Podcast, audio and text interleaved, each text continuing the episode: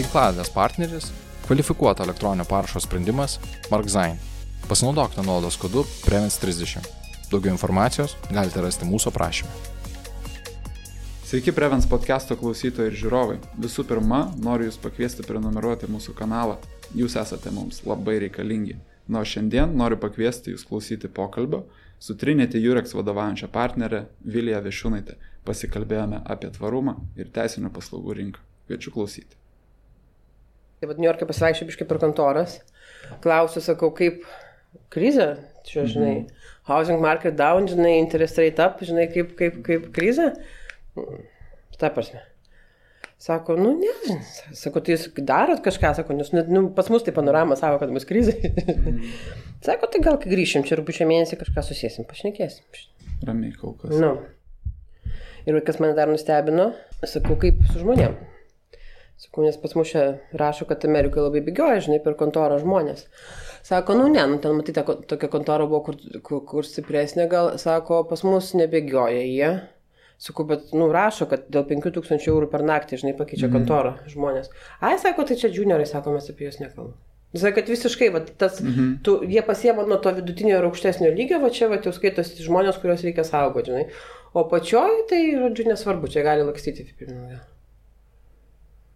Tai turbūt ir labai logiška, tie brandesni žmonės vis tiek dažniausiai turi daugiau stabilumo dėl, dėl turbūt, daugelio aplinkybių. Daug, daugiau gal tu, žinai, darbo daugiau padaro mhm. ir jie gal supranta, kad, nu vis tiek energijos kiekis jisai yra ribotas, žinai, tai tu turi nukreipti jį labai kryptingai, tai va ta kryptis jų yra ta vyresni mhm. žmonės. O kaip va ta kelionė, man labai įdomu, pati struktūra kelionės vis tiek kelionė yra į, į, į kitą į kitą kontinentą. Mhm. Kokie tikslai, gal, nu, vat, vėlgi, kad tą laiką produktyviai ir gerai išnaudot, kokio, kokios taisyklės buvo va, tokioj verslo kelionė. Buvo šiaip žiauriai intensyva, aš ketvirtą dieną sakiau, aš jau, tos, kiek aš esu. Laikotarpis koks buvo? Savaitė. Savaitė. Jo, ketvirtą dieną sakiau, aš jau noriu namo, kur, kiek aš čia dabar, kiek aš čia galiu būti, mm.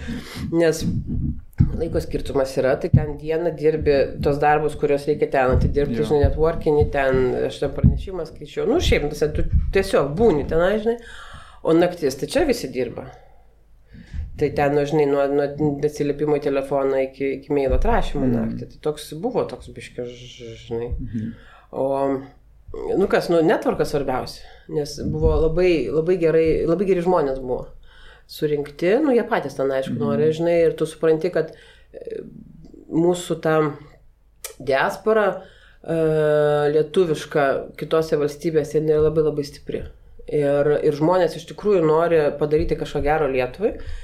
Ir tai nėra, nu, dauguma jau tų žmonių turbūt, kadangi ten buvo daug jaunimo, uh, yra ne tie, kurie ten gimė Amerikoje ir auga ir jie galbūt jau biški mhm. praradę tą ryšį su Lietuva, bet tie žmonės, kurie čia gimė, čia augė, čia baigė mokyklą, universitetą ir išvažiavo ten arba kažką dasimokyti, arba jau kažkokį normalų darbą, bet tokį labai normalų, mm. nu, vat, mhm. kaip tas bičias, žinai, iš, iš, iš Nasdako. Ar ten, nežinau, su Los Andželė lietuvių bendruomenė, žinai, to vadovo irgi susitikom. Nu, tai jie ten, tas, jie ten varo ir taip, kaip, kaip, kaip ne kas kitas. Susitikom su žmogum, sakau, labą dieną, kas tu toks? Nu, lietuvis. Na, jis ten, žinai, kuklinasi, kuklinasi žmogus ir sako po to, nu, aš statau namus. Sakau, kaip įdomu, mhm. Amerikoje, žinai, sakau, nu, tai Lietuvoje pas mus irgi, žinai, mhm. būmina tas statybų verslas, kodėl čia Amerikoje. Nu, tai vat mes čia su vaikais sugalvojom, kad mes norim dirbti Amerikoje ir gyventi. Ir aš atvažiavau, pradėjau galvoti, ką daryti, pradėjau statyti namus, man ten visi, visi piršto sukiojo prie smilkinio, ką tu darai čia Amerikoje, nereikia šitų namų. Ir ypač tokių, kokius jisai daro, nes jisai daro labai labai kokybiškai. Jisai vežasi labai daug dalykų iš Lietuvos. Nu, taip, to, ko Amerikoje nėra įprasta. Ne, tikrai. nėra įprasta, žinai. Bet ten rinka yra tokia, kad ten viską, viską mm. žinai, nupirks. Ir jisai šiemet laimėjo geriausio E, gyvenamojo namo apdovanojimo Amerikoje. Tai ten pasi dabar eilė stovi tų žmonių. Aišku, ten kainos yra tų namų atitinkamos, nu, bet ten nėra tų žmonių tiek, kad, žinai, kažkas gali ir, ir nupirkti. Bet tas pajūtimas, pabuvimas Amerikoje, šiaip ta rinka yra absoliučiai kitokia, mes kai gyvenam, turbūt va, daug laiko praleidžiam čia, nėra kardinaliai kita. Tokio mm, masto galimybių turbūt mes, mes tik tai dalelę turim čia pas save? Aš nežinau, ar turim. e, buvo ten Vilnių forume dalinosi patirtimą savo, žinai, kaip įeiti į Amerikos rinką. Tai sakė, ne čia gal be pavadinimų, bet lietuviškos įmonės, kurios buvo užsibrėžė tikslą, kad aš eisiu, žinai, Amerikos rinką. Tai sakė, ten metus, du, trys, tu tiesiog bandai ir čia yra kantrybės testas, nes kažkurio momentu gal, ai, nieko čia nebus, žinai, ir išeini. Tai tie, kas pradeda tą kantrybės testą, jau um, jau čia yra sėkmė, žinai, ir tu kažkur va tam papuoli. Ir, ir tave pradeda, žinai, pastebėti, pradeda kažką tai mhm. pirkti. Ir, ir tada ta, žinai, paklausa, žinai, mhm. aps iš karto kyla. Ir kitas žingsnis yra, kad mes nebespėjom gaminti. Panti? Nebėra tokios pasiūlos, žinai, nu, galimybių tokios, e, tokių. Ir sako, tai mums reikia, žodžiu, dabar jo, gerai, atvažiuokit, čia į supermarketus mūsų reikia prekių. Tai sakė konteinerį, ne, ne, baigit, sakė, dešimt. ir viskas. Ir supranti, ir šitoje vietoje lūšti. Kita tai, problema atsiranda. Jo, kita ne? problema atsiranda. Tai arba tu statai po vieną namą, kaip tas, žinai, jo. vyras daro, kur ten kiekvieną dulkelę pasižiūri ir kamputį pats apini. Mhm. Ir jau ten netiduodi, žinai, tą blizgantį raktą žmonėms į rankas. Arba tada tu turi turėti labai didelius capacity, kad tu pagamintum tiek, kiek reikia Amerikos rinkai. Ir čia vat, labai įdomus kampas, nes jeigu jau iki tokio žemesnio lygio nusileidžiant, tai ten žmonės tiesiog paprastai gali nuspręsti dirbti mažiau. Tikrai labai daug pasirinkimo turi savo karjeros kelių ir gali tiesiog papildomo darbo vis dar Amerikoje susirasti per skelbimą, paskambinti ten ir rasti darbą tiek, kiek jam reikia, tokio, kokio jisai nori, arba padaryti, jeigu yra nagingas žmogus. Mm. Tai jau mhm. kalbame net ir apie visiškai mažą segmentą, jau nekalbant apie didelius verslus ir advokatų kontoros, kurios krizės. Jo, ir aš aišku, žinai, aš nesu ten Amerikos ekspertas labai didelis, e, bet kažkaip man labai patinka ten ta valstybė. Bet mm -hmm. ką aš dabar pamačiau, nuvažiavus po kovido, kad Amerika yra pasikeitusi labai. Ir nu, bent jau man e, pasirodė, kad nebėra to tokio, oh, hello, how are you, tokio, žinai, ir čia mes... Perdėto. Bet, bet ką dėl tavęs padarysim ir, žodžiu, tik tais tu čia -hmm. put the money ir, žinai, ir, ir aš e, jau bet, bet kas tau bus. Dabar yra taip, žinai, sakau, o gal galima tiek, na, metam, va čia, va, jūsų užsakymas yra toksai, viskas, tipo, nieko, žinai, nieko daugiau. Jokių ten, jok, ten small talks, nieko, supranti, nebėra. Ir jo, bet ta Amerika yra pasikeitus ir labai pasikeitus dar turbūt socialinė prasme, nes labai labai daug benamių. Ir aš kaip tik buvau Uh, vat prieš tą July 4, mm. prieš nepriklausomybės dieną, ten labai daug pas jos to, žinai, uh, patriotizmo tokio. Ir per teliką rodo, kaip čia veteranams, karo veteranams duoda jų šeimoms, tie, kurie užžuvo ten karuose, duoda nemokamai namus, kad ten gyventų šeimos jų. Ir tuo metu eini New Yorko gatvėmis ir tu matai, kad tie veteranai sėdi ant šalygatvį ir prašo, prašo išmaldos. Tikrai, kad tai yra vasara šilta, ten gali sėsti, žinai, ir pasėdėti ten Jeigu nori saulytė, jeigu nori, žinai, gal į pavėsį nueiti, o ką žiemą daryti? Ir jie yra be namų. Ir viskas, ir Amerikoje yra taip, kad arba tu turi darbą ir moki mokesčius ir turi tada, žinai, gali, gali apsimokėti visokius savo socialinius reikalus ir gydimą. Jeigu tu netinki darbo, jeigu tu tik susirgi, šakės. Iš karto. Mhm. Tave, tu, tu, tu, tu naini down, tave išbraukia iš visuomenės, žinai. Ir, Ir ten nėra ką daryti. Jis žmogus negali išvažiuoti iš New Yorko, nes jisai nu, tiesiog neturi už ką mhm. išvažiuoti, žinai, gali eiti pastute. Bet. Ir mhm. perinant prie tvarumo, yra žiaurus netvarumas. Tai va, labai įdomu. Jo, bus, yra... bus galima turbūt palyginti, nes mus, mus pasakysiu, labai įdomu klausyti ir, ir turbūt uh, dar pabandysim paliesti tų temų ir išgirsti išvalgų. Ta patirtis bet kokia, ta artima su, su tam tikrom rinkom ir išvalgom nu, labai įdomi, bet mūsų suvedė tvarumo tema. Advokatų kontorų sektoriui, kad nusileiskim iš Amerikos pas mus, jinai nėra, e, nėra tiek plati, nėra tiek plačiai eskaluojama, bet jūs, jūsų kontora, kuriai jūs vadovaujat, paskelbė labai daug įdomių naujienų susijusių su tvarumu ir galima sakyti, esat rinkos lyderiai čia. Tai šiek tiek papasakokit, kaip tas tvarumo pati idėja prasidėjo, nuo ko jinai prasidėjo ir kur jinai yra dabar. Kur jinai dabar, jinai dabar yra kelionėje, žinai, tvarumas yra amžina kelionė. O kaip jinai prasidėjo, tai kai įvyko mūsų susijungimas, ir dabar turbūt galiu sakyti, kad prieš du metus realiai nevyko susijungimas, mes pradėjom savęs ieškoti, žinai, tai, Viena mhm. kontora buvo vienokia, kita kontora buvo kitokia, bet faktas, kad mes kažkokį turim naują, naują dalyką pasidaryti, ne iš to, iš to susijungimo, pradėjom savęs ieškoti ir e, supratom, kad mes norim būti tie, kurie galvoja apie rytojų, tiek klientų reikalų prasme, kad mes žinom, kas bus rytoj, domės naujienomis ir klientas gali su mumis būti saugus, kad e, rytoj ten neištiks kažkoks teisės aktas ir, ir nenukirsim galvo, žinai. Bet tuo pačiu čia atsiranda ir tos tokios bendražmogiškos temos ir, ir vienas iš to yra, yra tvarumas arba dar kitaip, žinai, gal, gal jeigu plačiau žiūrėti ASG e, kampas Ir tai nėra pasirinkimas, tai yra būtinybė, viskas, taip bus, ne? Klausimas, kada tu pradėsi ir kaip greitai bėgsi po to, vėliau pradėjęs, tam, kad pasivyti kitus. Tai e, mes supratom, kad tą temą reikia vystyti. E, ir tiesiog kažkaip taip, žinai, garsiai pasakai, tada žiūri, kas linksi galvą aplinkui. Mm. Ir mhm. visi pradėjo linksėti galvą, jo, gerai, žinai, fainai, važiuojam. Ir po truputį, po truputį pradėjom tos dalykus daryti, tada pasižiūrėjom, ką mes jau turim, žinai, nes toks tas mindsetas, jisai, jisai pas mus buvo, ne? nes, sakykime, ten tie elektriniai paspirtukai pas mus jau ten penkis metus turbūt buvo. Ne? Ar ten e, sutartys su pavežėjais, kurie važinėja elektrinės automobiliais. Ne, ten, e, tai, tai tą mes jau senai darėm ir iš tikrųjų ta tikslas buvo tai, kad nu, tai yra tvaru ir pabandykim pasinaudotomis paslaugomis. Bet dabar, kai pasakėm savo garsiai, kad mums tai yra dar, dar aktualiau, tai dar daugiau mm. dėmesio tam skiriam. Ne? Tai ką padarėm? Tai turbūt tam, kad vis tiek turi būti kažkoks šeimininkas vienas e, visų iš tų reikalų, mes pasidarėm tvarumo ambasadorių pakėlė ranką žmogus iš vidaus, nu, advokatė mūsų, e, Gintarė Manauskaitė, kuri pasakė, man labai įdomu, aš noriu. Ir e, aš kažkiek žinau, man reikia biškai dar pasimokyti. Gerai, pasimokykit, eit, eit, einam į kursus, nuėjo žmogus į kursus dar papildomų, žinai, ir pradėjo dėlioti tą mūsų tvarumo strategiją po truputį. Ne? Ir čia labai svarbu, kad e, visi palaikė. Vadovai palaikė, mhm. ne? Kartais atrodo, mes patarėm tokią iniciatyvą, išėmėm šiukšliadėžės iš po stalo žmonėms, žinai. Kodėl? Todėl, kad tai, žinai, nu per dieną tai yra 20 maišelių, ne, šiukšlių maišelių.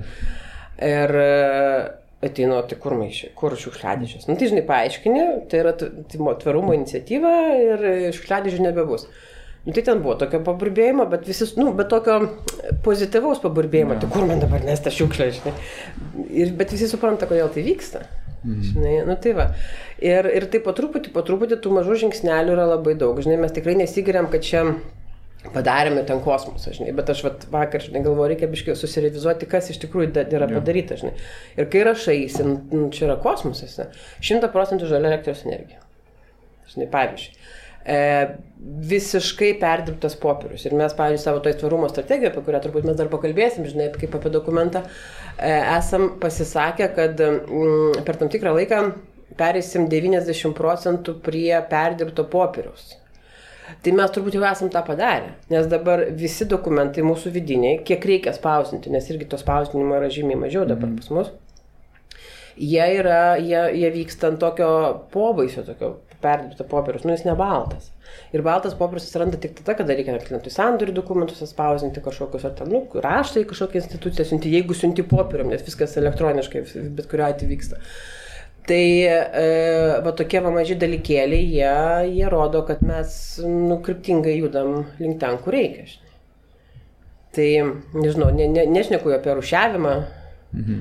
e, nešneku apie turbūt tų indų plastikinio atsisakymą, pavyzdžiui, ko Amerikoje yra, jie, visur yra plastikiniai indai. Jeigu Tik tais labai labai geram restorane tu gausi normalius indus, o visur kitur yra plastikas. Ir man čia buvo kažkas tai. Ir ėjom netgi gerti kokteilio su kolega, beje, lietuviu advokatu, kuris dirba New York'e. Ir jisai sako, tai gal va čia, va, sėdam šitam bare, žinai, ir aš matau, kad jie plastiką pila kokteilius. Mhm. Ir man toks, nu kažkoks toks, ne, nu neskanu, žinai, ne, ne fainai, negerai, sakau, ne, nesėdam čia, žinai, mhm. sako, Europą. Na tai va, tai, tai tų mažų dalykėlių, tokių po truputį, po truputį pas mus iš, iš, iš tikrųjų yra labai daug, kad čia, žinai, pavyzdžiui, ką, ką, dar, ką gali turbūt kiekvienas pasidaryti, žinai, elektros jutiklis. Aš manau, kad tikrai galit pasakot iki, iki detalių, nes tai vis, vis, vis, tai, tai nėra tiek žinoma, tai nėra tiek intuityvu, vis dar. Taip, taip, nu žinai, baterijos, pavyzdžiui, ne, ne, jo, baterijos, ne, nu tai ten perkam tik tai tas, kurios įsikrauna ir įkraudinėjam, ja. žinai, kontorai. Arba elektros jutikliai. Turim tokius pas mus ilgi koridoriai. Tam pasiemi tą elektrinį paspirtuką ir gali važiuoti, žinai, per tos ilgus koridorius. Tai anksčiau degdavo šviesa ten 24-7, nes tas, kas pas mus išeina, nebūtinai išjungs. Dabar pasidarėm elektros jutiklius, kad, žinai, įsijungia tik tada, kada, mm. kada žmogus eina. Tokie dalykai. Tam. Vanduo iš čiaupo. Nu, skanus pilnintas vanduo, žinai, ir mm. reikia gerti. Ir, ne, ir tada net klientams siūlom vandenį iš čiaupo. Pasidarėm dabar dar gertuvės tokias, kaip žinai, ir verslo mm. dovanas, e, stiklinės, kad e, ir, ir, ir skatintumėm. Skatintumėm klientus. Jo, ir kas, kas kitas, jeigu ne mes, ne? nes kliento akise advokatų kontora yra tie, kurie gali padėti, patarti, mumis pasitikė, ne? nes mhm. jeigu, nu, klientas privalo pasitikėti, nes jeigu nepasitikė, tokie mes čia ir advokatai. Tai tada prasideda sprendimai kliento, ne, tu po truputį pradedi kapsėti. Tai turbūt tie, tie, tos įmonės, kurios jau yra ten tuo žingsniu priekį, ne, labai tas man mm, šūkis toks keistas, Tai jie jau patys pradeda apie tai galvoti, bet mes galim būti būtent tie ambasadoriai, kurie tą žinią skleidžia klientą, ne, ateini ir po truputį pradedi sakyti, o žiūrėk, čia, čia, čia, o tas, žinai, o tas. O tai gal ten nesutarti kažkokią sąlygą įsėdame apie tai, kaip, žinai, kad ten tvariai, nu, tam, tai, žinai, truputį arbitražinė išlyga gali būti kad e, tik elektroniškai, žinai, arba naudojam tik ten tą perdirbtą popierą. Nu, tai gali tokius dalykus susirašyti, ne? Tai yra small things, bet, bet tai, tai veikia. Tai va, tai tokie, tokie tie, tie maži dalykai, jų iš tikrųjų yra pas mus daug ir visi jie sugulė į tą mūsų strategiją. Ir čia vanesnai buvo pranešimas spaudai. Žinai, nu, aš labai tikiuosi, kad mes neklystam, bet mes turbūt esame pirmoji Baltijos kontora, advokatų kontora, kuri pasidarėm tvarumo strategiją, susirašėm, išsikėlėm tikslus susirašėm, kada mes jūs planuotumėm, ten, žinai, mhm. pasiekti ir po truputį, po truputį keliausim. Galima juos, va, taip pristatyti, kas gal nespėjo dar perskaityti mūsų klausytojų ir žiūrovai. Jo. Ir dar, žinai, čia labai svarbu, kai, žinai, advokatų kontorą šnekant vat, mhm. apie, apie tą klientą, kad mes turim 50 ambasadorių, kurie eina ir šneka apie tai. Žinai, nu, tai tas word of mouth yra labai, nu, žymiai Plotus. daug didesnis. Žinai, nes, nes iš esmės kiekvienas mūsų darbuotojas, ta plačiaja prasme tiki tuo tvarumu, žinai. Tai vat, tas, tas yra fainai. E, tai strategija. Tai pasiemėm, aišku, tuos jungtinių tautų tikslus, žinai, pasižiūrėjom, kas čia advokatų kontorai gali būti e, taip artima ir, nu, gal, sakykime, šiuo metu lengviau pasiekima, bet vis tiek, žinai, bent jau kažką reikia, reikia pradėti daryti. Tai mm, lygios galimybės, ne, pavyzdžiui, vienas iš tokių tikslų yra arba ten diversity Tai pasitvirtinom lygių galimybių politiką. Žinai, pasirašėm ir pasitvirtinom. Tai dabar tas yra. Tada, žinai, e, turim labai aiškę ir e, skaidrę ir vienodą turbūt atlyginimų ir, ir, ir skatinimo sistemą, kur yra taikoma visiems. Nu, tai va, atrodo, lyg ir gali turėti tą kiekvieną įmonę, ne? Tik tais, į kurį, tu, į kurį stalčių padėsi. Tai va, mes padėjom ir į tvarumo stalčių šitą dalyką, nes tai yra tvarumas. Ne? Tada ten, žinai, tvarka ir teisingumas. Vienas iš jungtinių tautų tikslų. Tai, žinai, mes turim, ko gero, didžiausią gal bylininkų komandą Lietuvoje. Ir ką mes skatinam? Mes skatinam taikų ginčių sprendimą. Ne? Nes, nes tai irgi yra tvarumas. Ne? Mes skatinam teisininkų kompetenciją. Vėlgi, kiek, kiek, kiekvienoj byloje žiūrim, kad ta byla būtų išspręsta greičiau, ekonomiškiau, žinai. Tai e, šitie dalykai. Tada, aišku, ta aplinkos apsauga. Ne? Nu, tai čia visi žali dalykai, žalioji energija, popierius e, ir, ir, ir, ir, ir, ir tai. Dabar galvoju, kad čia kažko nepamirštų, to dar pasižiūriu. Tai žinai, darbuotojų gerovė. Mm. Ten praeitais metais, jau ten po, po to antros bangos COVID pristatėm hybridinį darbą. Žinai, žmonės kaip nori, taip, taip gali dirbti. Turim žmonių, kurie kontorą nebuvo turbūt 2,5 metų. Nu, viskas, nu viskas važiuoja, žinai. Ar turi takos efektyvumui, ko gero galėtų turėti, jeigu tu nekontroliuotum ir nežiūrėtum, žinai, ne, ne, su to žmogum nekalbėtum, nežiūrėtum, kaip jisai dirba. Tai, bet, bet čia viskas yra gerai. Lygiai tas pats mūsų, žinai, ofisas palangoja, kur praeitais metais irgi padarėm toj to bendroji bendradarbystės erdvėjai palangoje, padarėm savo darbo vietas. Nu ir mūsų žmonės važiuoja ir, ir dirba palangoje. Štai yra kompas, yra, yra kėdė, yra stalas. Mhm Ir, ir, ir jie ten būna ir dirba, taip pat klientų, žinai, kviečiam ten važiuoti ir, ir, ir būti. Ir kas yra svarbu, ir čia turbūt nu, visiems teisininkam yra ir um, sudėtingas dalykas, va tos ESG kompetencijos, ne? nes grįžtant atgal prie kliento, tai dabar kiekvienam darbė, kiekvienoje sutartyje, kiek, kiekvienam patarime jau turi atsirasti tas kampas ESG. Ne? Ir, ir tai nėra paprasta. Nuo strategijos iki detalių, ne jo. iki popieriaus turbūt. Taip, ir tai nėra paprasta, nes tai iš tikrųjų yra sudėtingi dalykai. Žinai, kai mes pradžioje pradedam kalbėti apie aplinkosaugą, tai vat, ką prisimenam iš universiteto, ką mes mokėmės aplinkosaugos. Tai va. Ir realiai reikia viską prisiminti, ne, nu ten gal ne iki detalių, bet vis tiek, kad tu suprastum mm. apie ką tai ir, ir, ir, ir papasakoti klientui. Tai va tos kompetencijų didinimas SG reikaluose irgi labai labai yra svarbus. Ir tą mes, mes žinai, nustengiamės daryti tą, šnekam apie tai, žinai. Ir manau, kad kaps, kapsėsim, kapsėsim ir, ir po, tru, po truputį e, prikapsėsim.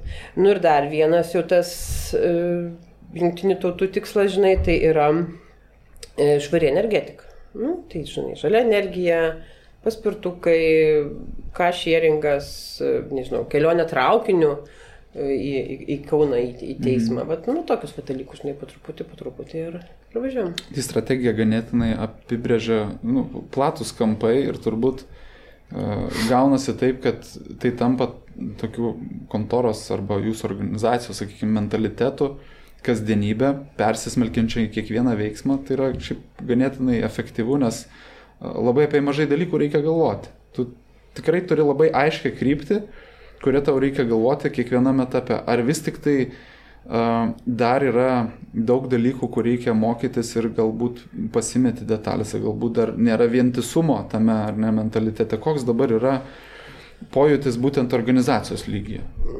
Tai, žinai, mokytis reikia visą laiką turbūt ir tų detalių bus visą laiką. E, tai organizacijos lygiai yra taip, kad mes labai aiškiai pasakėm, kur mes einam. Ne? Ir tas tvarumas tai yra vat, labai čia geras, geras žodis, buvo parodas mentalitetas, ne? nes tai nėra susijęs su tavo teisinė kompetencija, ne? su tavo kažkiek susijęs su darbu, su klientais, bet realiai tai yra toksai šalutinis dalykas advokatų, o tai kam to reikia, žinai, nes mm. mūsų tikslas tai yra tam padaryti darbą klientui, viskas, pabaigim, žinai. Bet jeigu tu nori išsiskirti, jeigu tu nori būti patraukliu darbdaviu, jeigu tu nori būti patraukliu klientui, e, paslaugos teikėjų, e, jeigu tu galiu, gal, galų galę nori būti šiaip socialiai atsakingų asmenių visuomenėje mūsų, nu, tu, tu turi turėti kažkokį išskirtinumą. Ne? Tai, žinai, klausimas, ar tvarumas yra išskirtinumas. Tai kol kas taip Bet, nu, tikiu, kad po penkių metų tai bus būtinybė. Tiesiog. Ir čia, žinai, čia nebus jokio nebus big deal. Klausimų. Jo, žinai, jokio big deal, kad tu čia turi tvarumo strategiją ir apie tai išneki.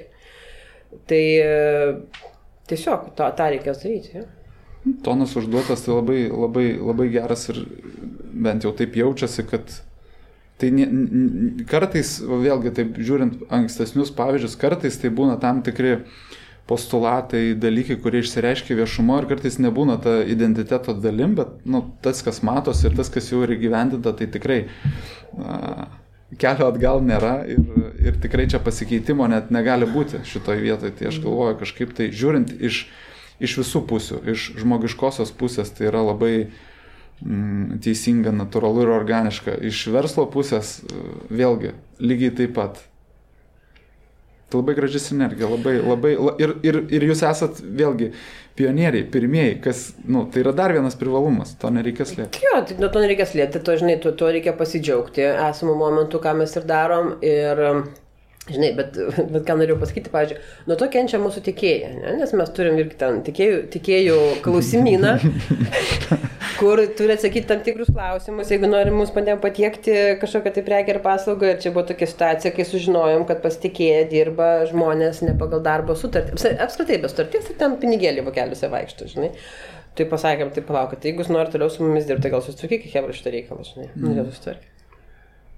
Tai čia puiku. Tai reiškia, reiškia skleidžiat žinutę, nu vėlgi labai, labai platus tas užėjimas ir aš taip pat esu labai šalininkas vers, verslų ir viso ko daryti labai aišku konkretų žingsnį vieną, kuris gali iš to vieno veiksmo nusekliai generuoti labai daug naudų. Tai čia vat, pats puikiausias pavyzdys, kur, kur nebūtinai dėl pozicionavimo, dėl daug kitų turbūt yra verčių, nes jeigu, sakytume, prarastumėt pozicionavimo išskirtinumą, juk verta daryti ir be to. Tai čia tikrai ne tik dėl pozicionavimo, čia yra dėl to, kad, kaip sakau, mes norim būti, mm, kaip čia, mes norim būti, teisingai gal net netinkamas žodis, bet e, tinkami ir, ir geri mūsų visuomenės, tinkama ir gera mūsų visuomenės dalis, žinai.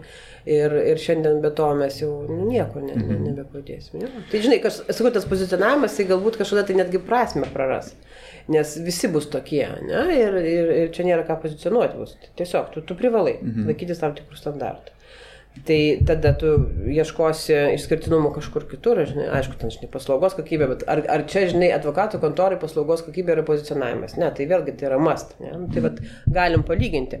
Ir e, čia klausiau podkasto prieš kelias dienas, sako, o pat jūs dabar pabandykit pasakyti kažkam tai, kad, o gal pabandom biški dabar suprastinti kokybę klientams. Sako, tai kaip jūs pasižiūrėję, žinai, tai kaip čia mes dabar galim suprastinti savo darbo kokybę klientams. Sako, o tai kodėl nereaguoja, kai sakai, pagerinkim kokybę klientams, žinai. Mm. Nu, bet nu, toks. Dar šiek tiek buvom palėtę tą ambasadoriaus temą, aš galvojau, praplėsti svarbą pareigas, e, kadangi galbūt klausantis, kaip pasakyti, bus ta kibirkštėlė pradėti pas save, tai va, tas ambasadoriaus funkcija ir prasme ir Kaip visą tai atrodo realiam kontoros gyvenime? Jo, tai vėlgi dažnai ambasadoriaus funkcija, jinai nebuvo nauja mūsų kontorų, nes mes net iki šito tvarumo ambasadorius mes turėjom savo atskirus ambasadorius, žinai. Vienas žmogus buvo atsakingas ten, žinai, už sportą okay. kontoroje, žinai. Kitas žmogus buvo atsakingas už e, labdarą ir paramą, kas vėlgi yra, žinai, dalis dabar jau, jau, jau to tvarumo mūsų viso.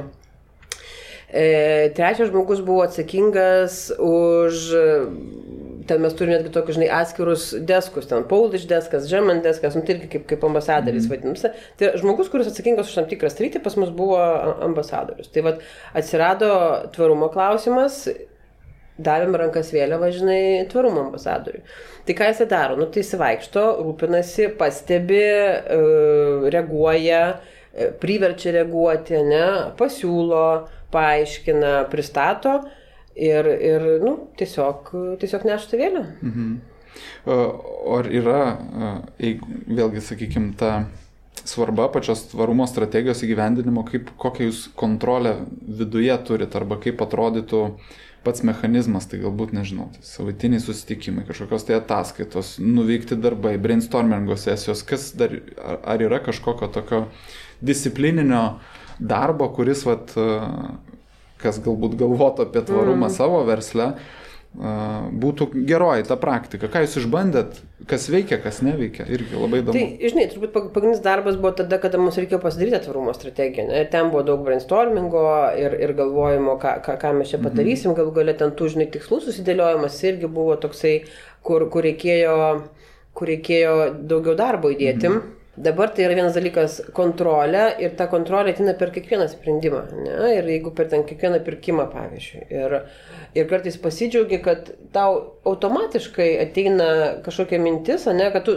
rink, besirinkdamas, automatiškai net negalvodamas apie tvarumą, tu pasirinkai tą sprendimą, kuris yra tvaresnis. Mm. Nes jau tai yra mentalitetas ten, nežinau, važiuojame šitą į, į mūsų Pambaltik e, susirinkimą e, vasaros šventę ir tai jau nebeperki tam plastiko. Žinai.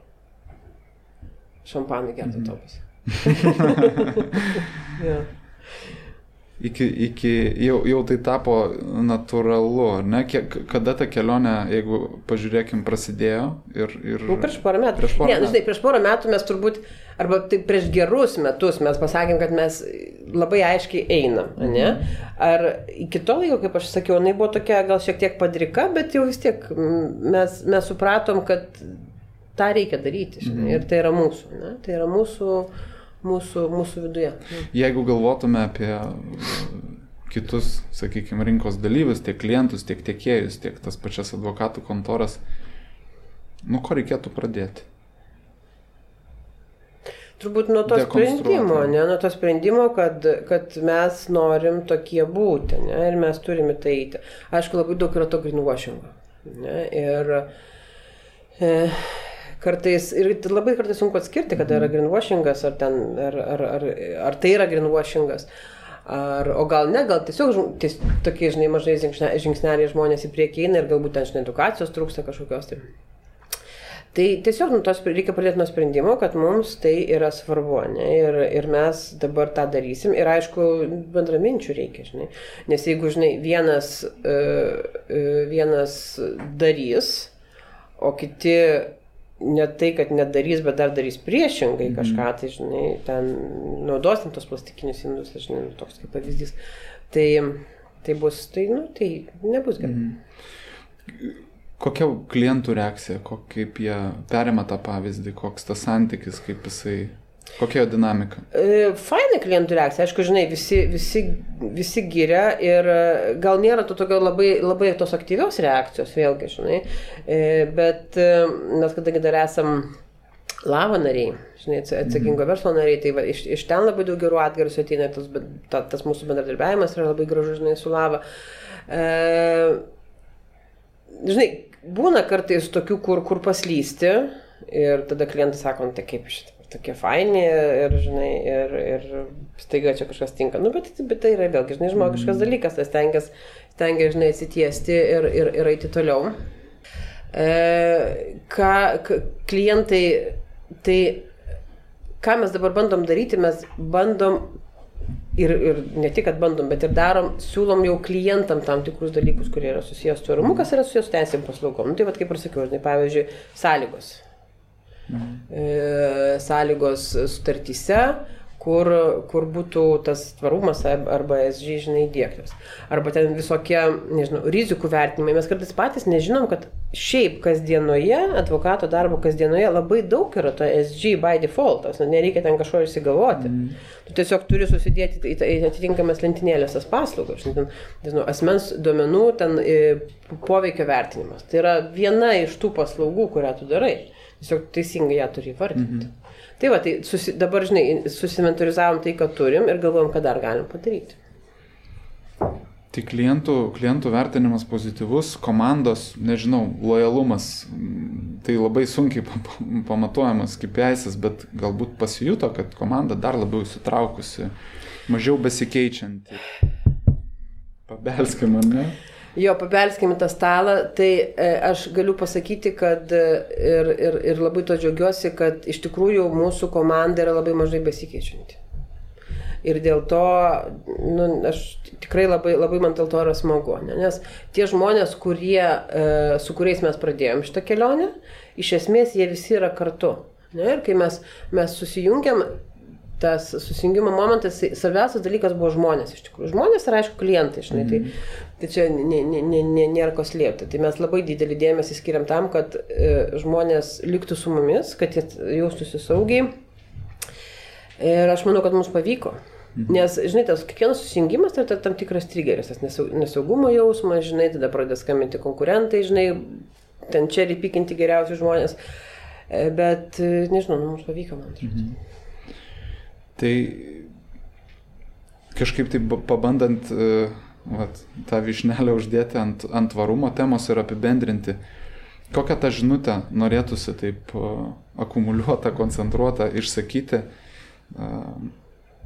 Būtent šią temą. E, tai turbūt žinutė yra tokia, kad mes visi turim tai pradėti daryti. Ne? Ir tai nėra sudėtinga. Čia nereikia ten, žinai, didelių kažkokių uh, susirinkimų, didelių pamastymų. Tiesiog atsisėskim ir pradėkim, susiventorizuokim tai, ką turim, nes tikrai kiekvienoj, mhm. žinai, advokatų kontoroj, kiekvienos, kiekvienoj paslaugų teikimo įmonė jau yra daug dalykų, kas, kas yra tvaru, nes mes Europoje mes link to einam. E, ir, ir tai, yra, tai yra būtinybė, ta, bet be to nieko nebus. Taip, galbūt bus, bet mes negalėsim sakyti, kad mes esam e, geriausias kliento patarėjas, tada, mhm. nes mes patys ne, nebesam kliento kailyje ir nebežinom, kuo klientai turi gyventi, jeigu mes ne, šito nedarysim. Palėtėm, tiksliau jūs palėtėte tą susijungimo aspektą, jisai vėlgi labai įdomus, perinant prie, prie mūsų kitos temos, kurios negalim nepaliesti, tai teisinių paslaugų sektoriaus apskritai šiek tiek bent jau tam tikrą klausimų liniją esame paruošę, tai jeigu nieko prieš, apie patį tą susijungimą, nes tai nėra pats paprasčiausias plėtros žingsnis, kurį gali rinktis kontora. Tam reikia drąsos, jis turi savų iššūkių ir kokia ta jūsų istorija susijungimo buvo, nes dabar praėjus kuriam laikui vėlgi turbūt bus galima pabelsti į medį, kad a, tai buvo sėkmingas žingsnis. E, Jo, labai noriu tikėti, kad tai buvo sėkmingas žingsnis ir, ir visą tai rodo, e, kas vyksta aplinkui. Tai, žinai, šiaip tai senai tai buvo. senai tai buvo, nes tas laikas žiauriai greitai bėga ir vėlgi vakar e, šiaip dariau vakarę atsisėdus, rinkau informaciją. Ką mes čia galėtume pasa- pasakyti tą mūsų Legal 500, nes dabar ateina, žinai, laikas Etapas. pateikinėti, žinai, paraiškas. Susirašiau viską, galvoju, nu nieko savo. O tai ką šiemet dar reikės padaryti, dar daugiau kažko, žinai, tai, tai tokia, vat, ne, ne tai, kad baimė atsirado, bet toks, gal, geras, nu, daug mes čia visko padarėme, nu, čia šnekuoti apie tą savo, žinai, IP dalį. Tai vat lygiai taip pat ir su to susijungimu, žinai, kad kiekvieną dieną tu bėgi, nes vis kažką reikia naujo padaryti, žinai, ir tada padarai vieną ir atsidaro kitos durys ir patai, kad ten dar daugiau visko, žinai, vi- visko reikia. Tai tas susijungimas e, gimė po, per pirmą karantiną. Ir, nu, visiems mums turbūt buvo, žinai, sudėtingas ta situacija, nes nauja absoliučiai kiekvienam žmogui planetoje, ne? Mm, e, Tas mūsų, mūsų COVID ir karantinas. Ir tada, vėlgi, iš tų pačių biografijų galvoju, tai jeigu aš nepanaudosiu šitos krizės kažkam geram, tai tada ta, ta krizė bus nieko, ni- nieko verta, žinai. Ir galvoju, kaip tą daryti. Ir mm, mano šiaip visos mintis, geros mintis arba dauguma gerų minčių e, gimsta bėgiojant. Vat, Arba sportuojant, kur tiesiog susikoncentruoji ir ten, žinai, pradedi galvoti turbūt ne, ne tiek apie darbą, kiek apie tokius, žinai, strateginius dalykus, nes kai e, iš tiesai aplink tave yra žmonės, nu tu tada labai, labai tas į, į detalės o čia, žinai, esi vienas su savim, sportuoji, ten bėgi ir, ir galvoji tokius big thing. Tai gimė, gimė bėgant, galvoju, nu, reikia kažką daryti, žinai, tai kam paskambinti, paskambinsiu Jurgai, nes, ką žinau, ger- gerai mes sutarėm, žinai, panašaus dydžio kontoros. Ir, ir kažkaip, kas yra labai svarbu turbūt, kad buvom rinkoje ir mažai susidurdavom. Ir tai rodė, kad pas mus gali būti labai mažai interesų konflikto, ne? nes vien, vienas iš tų e, trigerių susijungimo yra interesų konfliktai. Ir galvoju, nu čia vat, tokia viena problema, kaip gal, galbūt jos net nebereikėtų spręsti, žinai, tos interesų konfliktų dalies su, su, su klientais. Pasiskambinom Jurgai ir kaip dabar prisimenu, tai buvo, žinai, pirmas tas pavaidavimas, kai galite atsisėsti laukia prie staliuko. tai mes dar, dar su paltai, žinai, sėdam laukia prie staliuko ir, ir pradėjome apie tai kalbėtis. Ir tada supratom, kad bus antras karantinas ir kad reikia viską labai greitai daryti. Nes jeigu ne, dabar nepadarysim, tai tada, žinai, užsitęsi ten, žinai, kaip su teisininkais, tom rizikom. Tai šitoje vietoje, žinok, nebuvome teisininkai, mes buvom turbūt labiau verslininkai šitoje vietoje ir sakėm, žiūrėk, padarom, o po to galvosim. Va toks buvo, žinai. Mm. Nu, tas net tu pajauti, kad jo, yra chemija, viskas tvarkoj, teisingai dėliojasi, žinai, mintis ir tada ir važiuojam. Ir mes susėdom visi į bendrą ofisą ten paskutiniam rugsėjo dienom, nes oficialiai tas susijungimo diena, žinai, buvo spalio pirma. Ir realiai po mėnesio uždarė. Ir man buvo didžiausias galvos skausmas, o dabar bus šakės, nes Hebra yra nesusipažinusi. Ir mes turėsim e, kultūrų skirtumų klešą, nes tu nori, nenori, tas kultūrų skirtumas mhm. nėra. O bet kadangi mes buvom priversti bendrauti per Teamsus ir labai mažai ofise iki gegužės mėnesio, tai, nu, žmonės ten ir išsipyko, ir, ir, ir, ir susidraugavo, supranti. Ir kai grįžom gegužės mėnesį į ofisą, visi apsikabino kaip neseniausiai, žinai, visi kartu dirbdami. Tai čia, žinai, kažkuria prasme tas karantinas ir, ir, ir, ir padėjo. Tai va, o jeigu klausėt, ar gavosi vienas plus vienas gavosi trys, tai manau, kad gavosi. Jei kad nedaugiau. gavosi, Ne? Nu, palikime. Nesikuklinat, ne? Nu. Okay. Palikime. Aš nežinau, žinai, kaip, man visą laiką savo, kaip jums sekasi, sakau, kaip atrodo iš išorės. Nežinai, mes viduje esame, mes nematom, ne? mes bėgam, bėgam, bėgam ir nematom, bet visą laiką klausiu, tai kaip, kaip mes atrodom iš išorės. Gerai atrodot, jeigu atsakant tiesiai šviesiai atrodot e, gerai, solidžiai ir, ir, ir aš manau, kad tie susijungimai rinkoje, nes mes turbūt turim tos visada etapus um, išsilakstymą ir paskui vis tiek tam tikrą konsolidacijos etapas ateina neišvengiamai. į tų stiprių žaidėjų, pasižiūrėjus rinką prieš dešimt metų ne ir pasižiūrėjus, kokia jinai yra dabar, tai iš klientų perspektyvos, tai manau, kad klientas laimi šitoje vietoje dėl to, kad bus daugiau konkurencijos, daugiau pasirinkimo, daugiau alternatyvų. Ir daugiau, žinai, daugiau kokybės.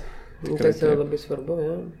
Čia vėlgi tas e, susijungimas atrodė dabar nupasakotas, tai tikrai taip, skla, nu, ganėtinai sklandus ir aš tikiu, kad jis taip ir vyko, bet vis tiek turbūt buvo tam tikri iššūkiai, kurie vat, dabar reflektuojant atrodytų tikrai buvo svarbiausi, jos buvo sunku suvaldyti, bet jos pavyko. Ir kaip jos pavyko suvaldyti? Ne, turbūt mano užduotis čia buvo, nes visą laiką būna toks, žinai, o pas mus buvo taip, o pas mus buvo taip, žinai. Tai svarbu yra laiku pasakyti, nebėra to, dabar bus taip, kaip yra pas mhm. mus bendrai. Ir šitoje vietoje sėkmė yra tie nauji žmonės, nes jie ateina į naują kontorą.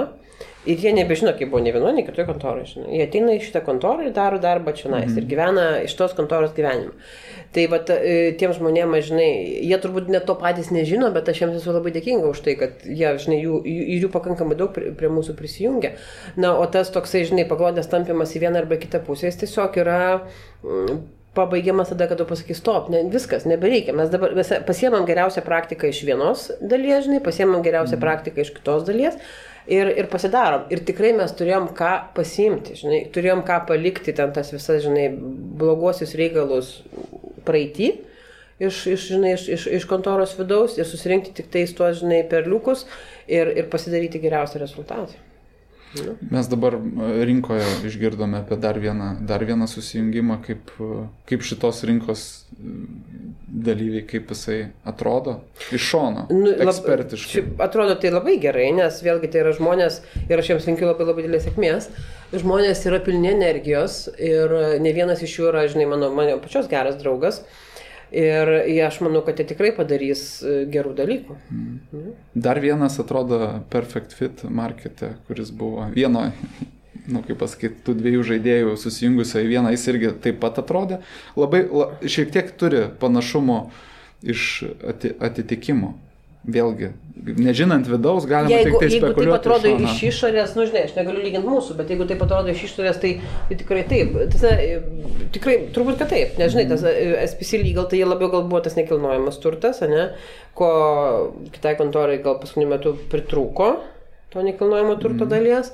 Ir, ir, ir ten buvo kitų gerų kompetencijų, tai tik sėkmės, fainai, liuks. Didelis žaidėjas. Ja.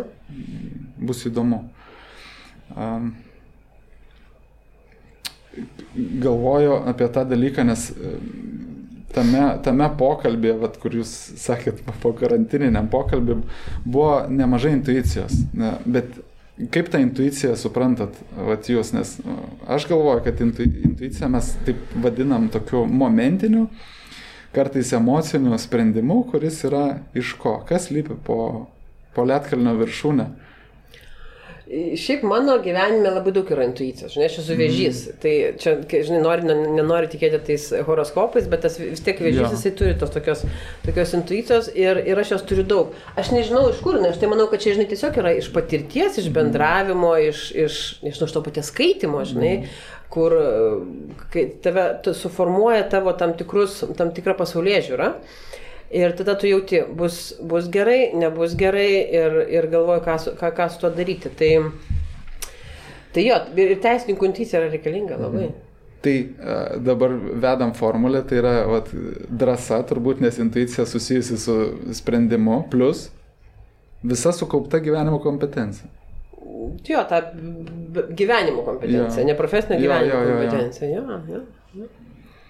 E, kalbant apie pačios tą vadovavimo stilių, vadovavimo metodikas, e, principus, kokie jie yra e, ir atsinė, kokie jie atsinešami kiekvieną dieną. Tai čia, žinai, aš esu, turbūt pasakys, kad aš esu minkšta vadovė, ne, aš esu ta, kurie... Čia išorė pasakytų, ar vidus? Vidus turbūt, aš nežinau, ką išorė mato, aš nežinau, man sunku pasakyti, bet aš esu, aš esu minkšta vadovė, kuri tiki kiekvieno žmogaus samoningumu. Ne? Kad mes, jeigu susirinkom, tai turbūt kiekvienas esame protingas ir turim padaryti tą, dažnai, protingiausią sprendimą kiekvieną kartą. E, ir kaip tas managing partnerio rolė, tai yra toksai tik darys, žinai, toks, mm. žinai, interesų su, su, su, sudėliojimas ir visą laiką galvojimas ne apie save, žinai, ne apie ten savo galbūt ten, žinai, gėrį šitoj kontoroje, bet apie kontoros interesą. Ne? Kaip bus geriausiai kontorai. Nežinai, tų paklodžių tampimų čia, žinai, ne, tik kitur yra žalė, žalesnė, žinai, tai jų visur yra ir, ir nori, nenori čia. Ne kiekviena įmonė, jeigu, jeigu yra daug, daug tų naudos gavėjų, tai, tai yra skirtingai, bet tu tiesiog turi kažkaip paimti, žinai, apgaupti ir sakyti, hebra, žiūrėkit, čia va, taip turėtų būti gerai, nes mes einam link, link vienos kontoros. Geras principas spręsti, spręsti atsiribojant nuo savęs ir ieškoti bendro gėrio. Tada turbūt labai daug e, įtampų sprendžiasi labai pagal aišku ir ganėtinai lengvą algoritmą. Taip, nu, tiesiog tu, žinai, pasakai, žiūrėkit, aukštesnis tikslas yra kontoros mm. gėris. Ne? Mes turim už, už savęs 50 žmonių, mm. kur, kuriais turim pasirūpinti, turim ten, žinai, begalę klientų, kuriais turim pasirūpinti. Tai va, apie tai galvokime, žinai. Ir, ir, ir labai, labai sureaguoja, viskas yra tvarkoje, mm. Teisingas kartais, kartais turi gražinti. Bet aš manau, žinai, čia jokio, joks dviratis čia nėra išrastas, čia taip turi būti, žinai, tokia yra managing partnerio rolė. Kartais pamiršta galima, va tokius dalykus pasakyti labai verta. Aš tai taip galvoju. Na, nu, turbūt. Žemai kabantis oboliai. Na, ja, turbūt. o kalbant apie uh, managing partner rolę, uh, kadangi pati esat dar ir stipri savo srities ekspertė, uh, klientai tikiu, kad nori ir pačios dalyvavimo, kaip sekasi balansuoti tarp valdymo, tarp teisinio darbo, tarp HR funkcijų, finansų funkcijų, ta prasme, krūvos funkcijų, kaip jas pavyksta suderinti. Tai žinai, nu, yra, yra daug, ne, nemažai pagalbos yra, e, šnekant apie kontoros funkcijas, mm. nes turim daug, žinai, vidinių žmonių, kurie padengia tam tikrus dalykus ir ateina pas tai tiksliau su rezultatu arba klausimu, jeigu mm. jis yra. O grįžtant gal prie profesinio, tai man, kadangi man tas labai patinka ir aš, žinai, čia, čia mano sielai turbūt yra ta mano, mano kryptis, intelektinės susavybės, nu, tai aš jos niekada, nežinau, nepaleisiu ir aš jos nepaleidžiu. Tai tiesiog savo dieną dėlioju taip, kad dalis yra darbų ir dalis, dalis yra, žinai, menedžimo. Nu, tai kad ir šią savaitę, pažiūrėjau, mes turim ketvirtadienį, aš turėjau šią savaitę dvi bylas. Tokias, nu, tokias jau mhm. stipres bylas, žinai, kur niekam kitam negaliu galbūt duoti dėl to, kad klientai atėjo dėl, va, būtent dėl to, mhm. kad aš ten dalyvaučiau, žinai, tai, bet ir tai užima laiko. Ja. Tai ir kaip sekasi subalansuoti įtemptą, įtemptą gyvenimo ritmą su, su kita gyvenimo dalim, kokie principai padeda ne, pasakysiu, išsilaikyti, nesudegti. Pas, pasakysiu, kai man bus 70 metų, jeigu aš jūsų lauksiu.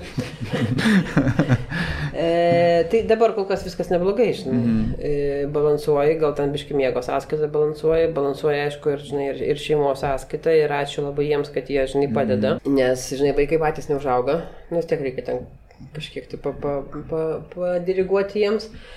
E, bet, nu, viskas vyksta. Ir, ir turbūt, žinai, dabar toks yra gyvenimo etapas, nežinau, kiek, kiek čia jisai tęsis, kad e, tam tikriems dalykams reikia daugiau dėmesio. Mhm. E, psichologinė įtaka teisininkų ir ypatingai advokatų kontorų sektoriui tokia tema, dažnai mes galim užsienio šaltiniuose paskaityti, pamatyti, kokią situaciją, jeigu tai pasižiūrint Lietuvos rinką, kokia ta mūsų teisininkų psichologinė pusiausvėra, perdėgymo lygis, viduje gal matosi, kaip jums sekasi tvarkytis, kokias priemonės taikot. Kalbam galbūt, galvoju, šiek tiek mažai tą temą, bet visi turbūt suprantam, kad dirbam aukšto streso, didelės įtampos profesijoje. Jo, ir čia va turbūt, vėlgi mes galim grįžti prie mūsų tvarumo strategijos, ne prie darbuotojų mhm. gerovės. Mm E, mes e, turime programą, kad mūsų darbuotojai gali naudotis e, psichologo paslaugomis. Ne? Mes turim susitarimus su psichologijos institutu ir vat, tą, mhm. tą labai skatinam. Ar mūsų Aš nežinau, čia, žinai, teisininkai, čia mūsų, turbūt mūsų visuomenė, ar ne, žinai, bendrai, ar ne gerai yra, uh, turi pakankamai žinių psichologijos, tai turbūt, kad ne. Uh, teisininkai, teisininkams tai aktualiau, nes jie turi didesnį darbo krūvį, žinai, ir daugiau tos mm. įtampos. Bet mes turbūt visi einam į tą, e, į, į, į, tą, į tą jau į, į priekį, kur e, sąlygas diktuoja jaunoji karta. Ir dabar labai aiškus yra ne work-life balance, o life-work balance, žinai, prasideda, kad tipo, aš mhm. gyvenu ir kada ten kartais ateisiu padirbti. Nu, vat, jau, mhm. jau, žinai, ga, galim tokio, to, tokį dalyką, žinai, išgirsti. Ir ten, kaip anksčiau, ten, nežinau, prieš dešimt metų, nežinau, mano kursiokai varydavo ten naktimis, nu, dabar taip jau sunkiai įsivaizduojama, ne? Arba jeigu jau taip yra, tai reiškia blogas darbdavys. Ir, nu, kiek man teko girdėti, net ir didžiosios kontoros jau kažkaip reaguoja į tai, ne, ir daugiau įsižvelgia darbuotojų interesus. Tai, tai tiesiog tu turi reaguoti ir tu nebegali versti, nu versti, žinai, čia niekas neverčia, bet ne, vergovės nėra, bet e, tiesiog tos krūvius dėlioti taip, kad e, žmogus jaustųsi komfortabiliai darbė, mhm. nes jisai bet kada stos ir užsienio duris, nes jie, nu, jie tai, tai gali tai padaryti, mhm. ne? jie ne, nebejaučia, kad darbas e, yra viskas ir jeigu jie nebeturės darbo, jie nebeturės nieko. Mm. O yra koks nors, nežinau, patarimas, receptas, kaip mes šį galim skambiai pavadinti, kuris tikrai yra pasiteisinęs, ką, kas padeda tą emocinį krūvį nuimti nuo komandos arba, arba kas yra tas, tas variklis, tos emocinės būklės ir toks kaip teigiamas geras impulsas, galbūt kažkokia viena menka detalė. Ne, aš nežinau detalė, žinai, šiaip tai aš, aš galvoju, kad ta ramybė turbūt, ne, ir, nes... Nuo vadovų, nuo... Nuo vadovų, jo, ramybė nuo vadovų ir, ir, ir tas nuolatinis e, sakymas, nu, pasakojimas, kaip yra, kas dalinamas, gal galia pasakymas, kad yra problema, reikia spręsim, mhm. žinai, nu, vat, tas momentas. Aš ką pradėjau daryti per karantiną, va čia galbūt tas toksai momentas galėtų būti įdomus pavyzdys, kai tik tais mes išėjome pirmą karantiną, aš nežinau iš kur, bet gal vėlgi bėgiojant man gimė ta mintis rašyti pirmadienio laiškus komandai. Ir kiekvieną pirmadienį, dabar jau prisipažinsiu, nebe kiekvieną pirmadienį, nes nebėra galbūt tokio poreikio, nes mes, žinai, sustinkam kontorai. Bet vat, per visus karantinus kiekvieną pirmadienį aš parašydavau laišką komandai.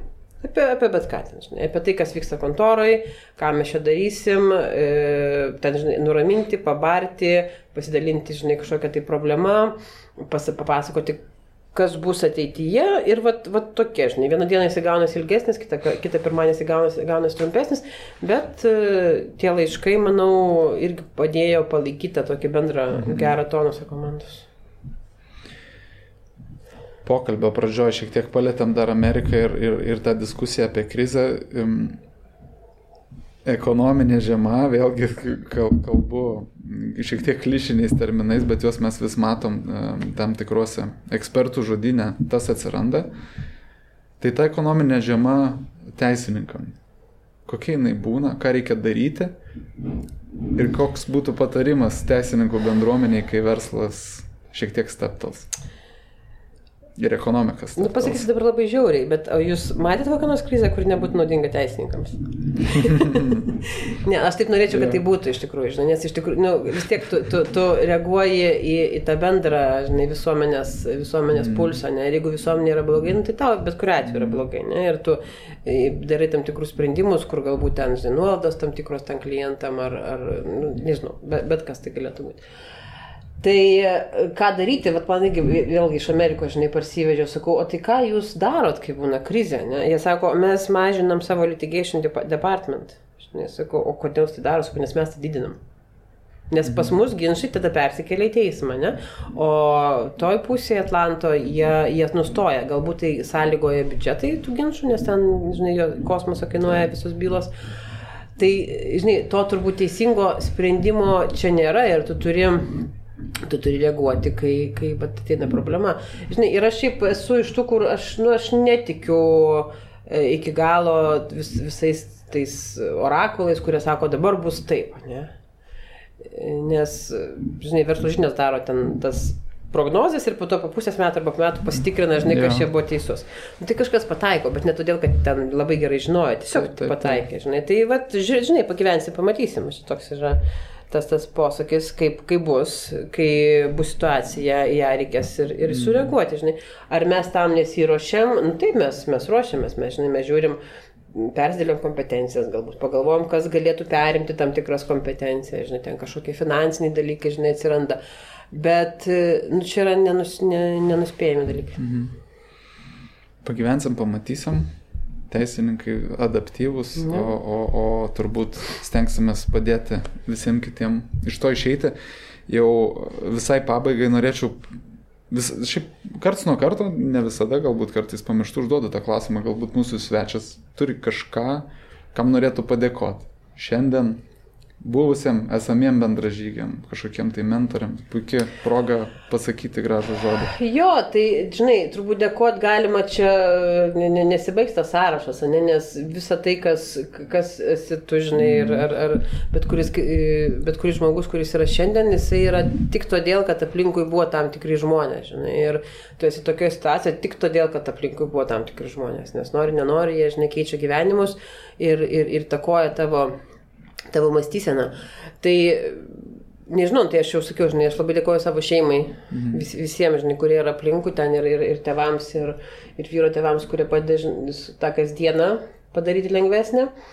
O iš e, profesinio gyvenimo, tai turbūt žmogus, kuris mane išmokė ir dirbti, ir tuo pačiu teisingai galvoti, ne, va, tose, tose mhm. verslo santykiuose arba darbo santykiuose galbūt. Tai yra Otilė Klimaitinė, kuri buvo mano pirmasis turbūt tas mokytojas žmogiškąją prasme. E, o šiai dienai tai labai noriu padėkoti visiems savo partneriams, kurie, žinai, moko mane kiekvieną dieną. E, ir ypatingai Jurgai, mūsų, žinai, Juditkieniai, kuri uh, nu, niekada neleidžia uh, sustoti. Ir va, mes su ją bėgam. Bet bėgam taip, kad, nu, žinom, kas vyksta aplinkui, žinai, mm. tas, bet toks nuolatinis yra bėgimas. Tai, vat, Tai bėgat sportiniais terminais, bėgat toj ilgų nuotolių teisingiausia geltonoji zona. Tai reiškia, jums nereikia dūsauti, jūs Taip, nebėgat per sapnai, bėgat. Mes, mes vis dar galim bėg, jo, bėgdamas. Tai, jo. tai labai e, puiku, labai geras turinys, manau, jisai pasieks e, klausytojų žiūrovų ausis. E, labai įdomu kalbėtis, turbūt tas pokalbis mes įbandėm sutraukti, kad tilptume į protingą laiko tarpą, nors kalbėtis būtų galima labai ilgai. Tai Tikrai, šį kartą labai ačiū už, už skirtą laiką, gerų darbų, ištvermės ir sėkmės darbus. Ačiū labai. Iki. Ačiū, kad pakvietėte. Iki.